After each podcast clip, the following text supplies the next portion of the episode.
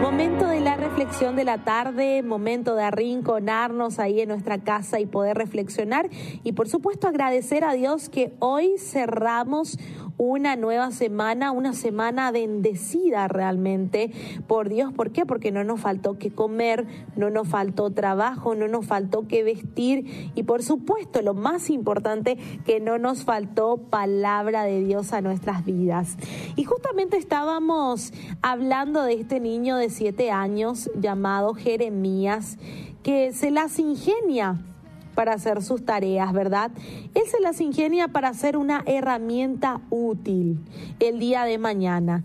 Y de eso justamente te voy a hablar ahora, de que seamos herramientas útiles.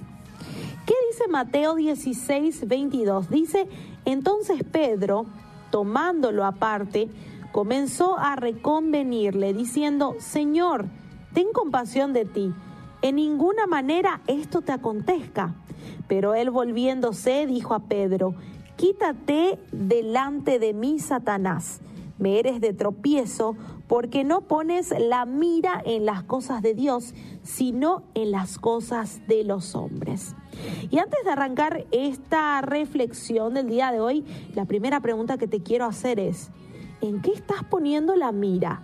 ¿Será que estás poniendo las cosas de Dios o en las cosas rutinarias de la vida? Y en este pasaje podemos ver que Pedro, en un momento muy particular, porque pese a que fue uno de los discípulos de Jesús, caminó junto a él durante su ministerio terrenal, pero en este momento el Señor, el Maestro, lo llamó de Satanás. ¿Y cuál fue la razón por qué el Señor le dijo tal cosa?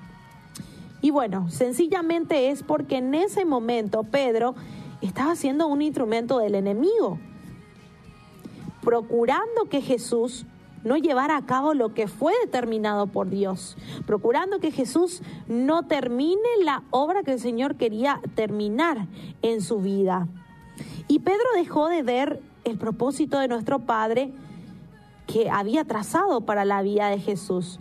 Pedro dejó de tener la mira en ese propósito maravilloso trazado.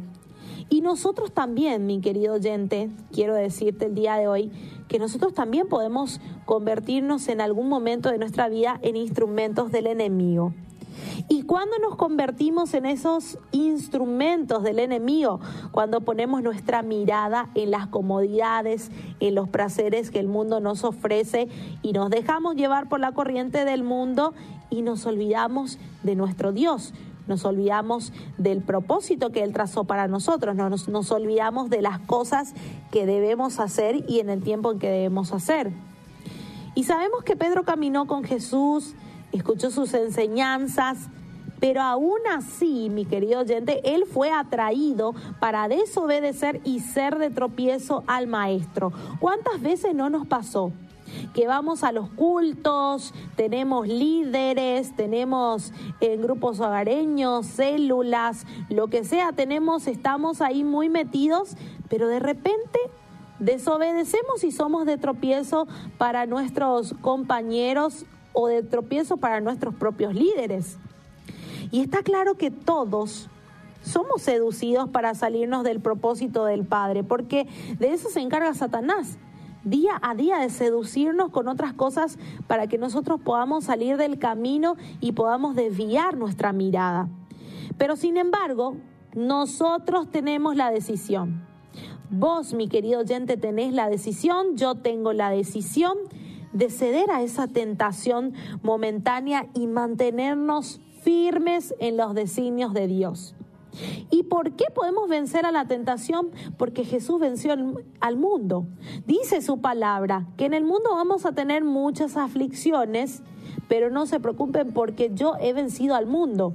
Y si nuestro Padre ha vencido al mundo, quiere decir que si nosotros seguimos sus pasos y obedecemos a Él, vamos a poder vencer también a ese mundo que día a día nos agobia con cosas que no, están, que no forman parte del plan de Dios para nuestras vidas. Y es por eso que Jesús nos instruye y nos dice, nos dice también en Mateo 26, 41, velen y oren para que no cedan ante la tentación, porque el espíritu está dispuesto, pero el cuerpo es débil.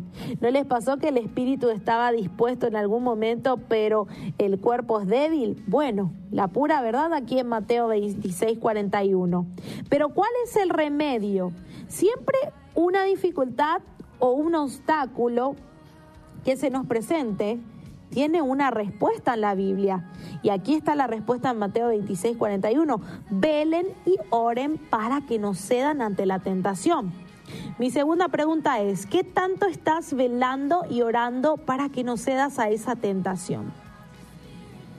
Mi querido oyente, para que todo nuestro cuerpo sea un instrumento útil en la mano de Dios, es necesario que nos mantengamos en comunión con Él y que no bajemos la guardia ante esos ataques que se nos presentan día a día. Y esos ataques el único propósito que tienen que tienen es usar nuestras vidas como instrumento de perversidad. Ahora la tercera pregunta que te hago es, ¿querés ser un instrumento en la mano de Dios o un instrumento para perdición? La decisión la tenés vos. Y hoy yo te animo, esta semana que termina, hoy termina una semana del radar, pero mañana continúa la vida, ¿verdad? Sábado, domingo, luego viene lunes nuevamente, vamos a entrar a otro mes. Es tiempo de que vos tomes la decisión si quieres ser una herramienta útil en la mano de Dios. Y lo primero que tenés que hacer es reconocer nada más que dependés únicamente de Él y que estando en el Espíritu, estando en comunión con Él, vas a ser de mucha bendición a todo tu entorno. Así que ánimo, seamos herramientas útiles en la mano de Dios.